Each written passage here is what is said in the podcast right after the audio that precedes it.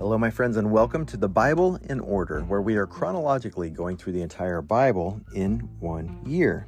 Today's reading for August fourth is Nahum, or Nahum, chapters one through three, and that is the full book. There are lots of different things at play here, and if you just read it, if you just blaze through this book without stopping, pausing to get your bearings, it might be difficult to understand what's taking place. It is a prophecy against the city of Nineveh, and by extension the Assyrian kingdom. Nineveh was the capital. And you'll remember Jonah was famous, most notable of the prophets, for having traveled to Nineveh to share prophecy, a, a correction, a word saying basically repent or else. And the people of Nineveh did repent. Even the king had the cows and the livestock fasting in repentance for their sin. But now we're one hundred, maybe one hundred twenty to one hundred fifty years past that time, and the final destruction of Nineveh is upon us. So we're roughly somewhere in the neighborhood of the seventh century B C. And the chapter, the book, chapter one, begins with a picture of God, and the subject being God's vengeance. Yahweh is a jealous and avenging God. He takes vengeance and is in, he's fierce in wrath. He takes vengeance against his foes, his enemies. He is furious with his enemies. He is slow to anger, but great in power.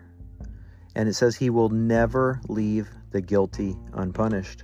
And then we turn in verse seven to this declaration of the destruction, this prophecy against the city of Nineveh. And as with so many biblical writings, it's it fully applied to that day and time, to that city, the people in that city. But there's another meaning that's perhaps yet to be un- unfulfilled. And I believe that many of the writings against the wicked can be applied legally, spiritually, to wicked people, wicked nations, wicked, wicked governments, even today and in the future, because the principles of what God does and who God is have not changed. Sometimes we have the misunderstanding that God in the Old Testament was different somehow than the God we serve today. Jesus coming did change everything except for who God is, except for how God thinks. And people have always been justified by faith, and their faith has always resulted in works. That's the story throughout the Bible. If you truly believe in God, you will do your best to walk with Him, to obey Him, and follow Him.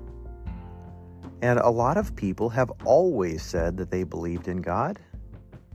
All of the different nations around Israel, even going back thousands of years, the people knew the name of God, Yahweh, or however it was pronounced.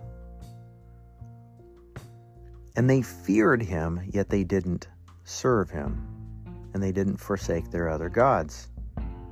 And so they received judgment. And when God's people, who were chosen from the foundations of the world, even before God created time, from before time, before time began, God chose us in Him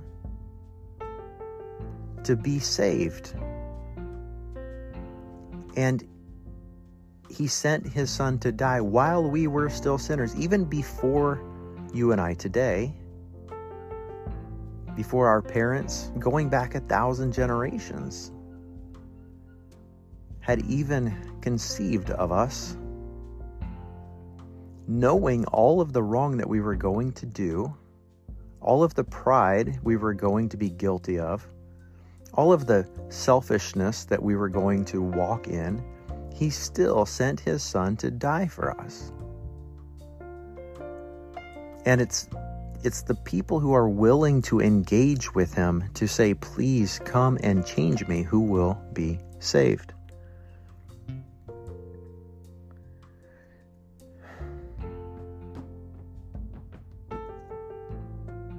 The people of Nineveh. This is not saying every single one of them was going to die.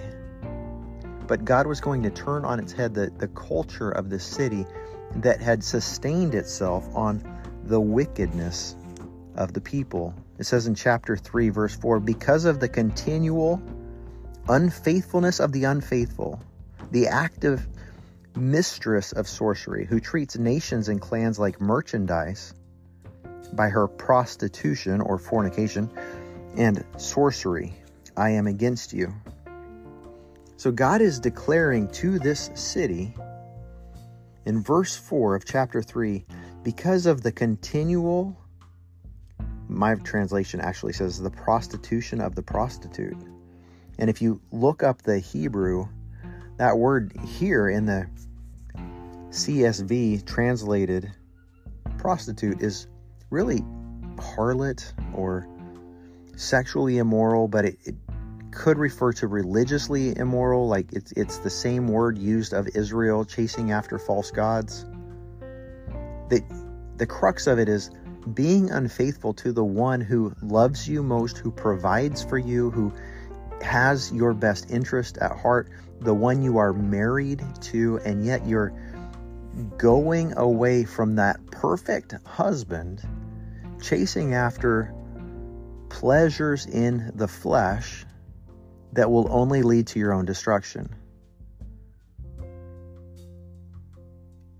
That's the picture of people in Nineveh back then, the government of Nineveh back then, the Assyrian kingdom back then, and what's going on in the world today, in our own government.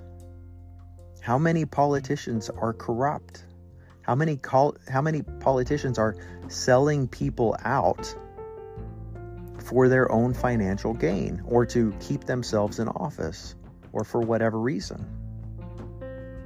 How many of us who have no political power are selling out somebody to enrich ourselves?